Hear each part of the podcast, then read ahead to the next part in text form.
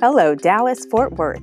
Welcome to the DFW Real Estate Market Update Podcast. This is for anyone interested to know what's happening in the DFW real estate market.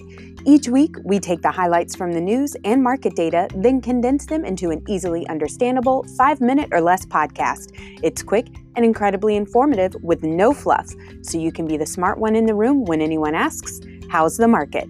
I'm your host, Jennifer Shannon. Today is Friday, March 6th. Well, you've probably heard the big news by now. The average 30 year fixed rate mortgage hit an all time low at 3.29% this week, with 0.7% in fees and points. It's now the lowest it has been in its nearly 50 year history.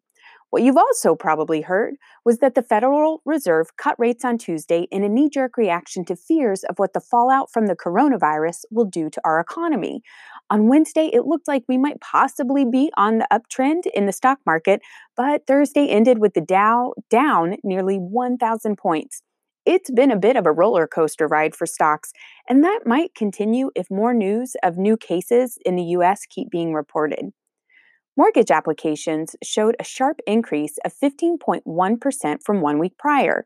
The refinance index increased 26% from one week before and was 224% higher than the same week one year ago. In market news, how does the coronavirus affect new construction? Well, there are two events homebuilders are preparing for. The first is there may be supply chain issues on building materials that may cause holdups in the upcoming months. The second thing they're bracing for? A rebound.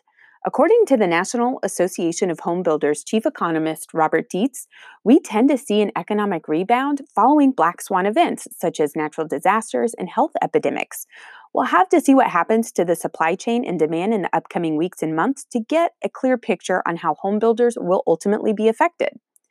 This week, CoreLogic released their Home Price Insights report with analysis through January 2020 and forecasts from February 2020. It's designed to give us the heads up on home price trends. Some key takeaways from the report are home prices nationwide increased by 4% year over year.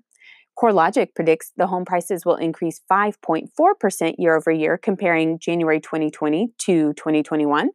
And interestingly, millennials are more optimistic than older generations about housing affordability. In local market news, the Case Shiller Dallas Home Price Index is down 21 basis points to 192.81 for December compared to November 2019. When you look at the numbers year over year, you get a modest increase of 2.6%. The areas with the largest year over year price gains were Phoenix at 6.5%, Charlotte at 5.3%, and Tampa at 5.2%. And remember, this index measures the average change in value of all existing single family housing stock. There's a two month lag in publishing the index levels, so that's why we're just now getting the numbers for December. So, the takeaway based on news and conversations I'm having with other real estate folks, we're not sure how long the low interest rates will offset economic issues that might linger from the effects of the coronavirus. While we hope that people will take advantage of the low rates, economic uncertainty does tend to have buyers press the pause button on home purchase activity. The mortgage application news isn't showing that happening yet, so I'll keep watching that metric closely to see if the momentum begins to shift.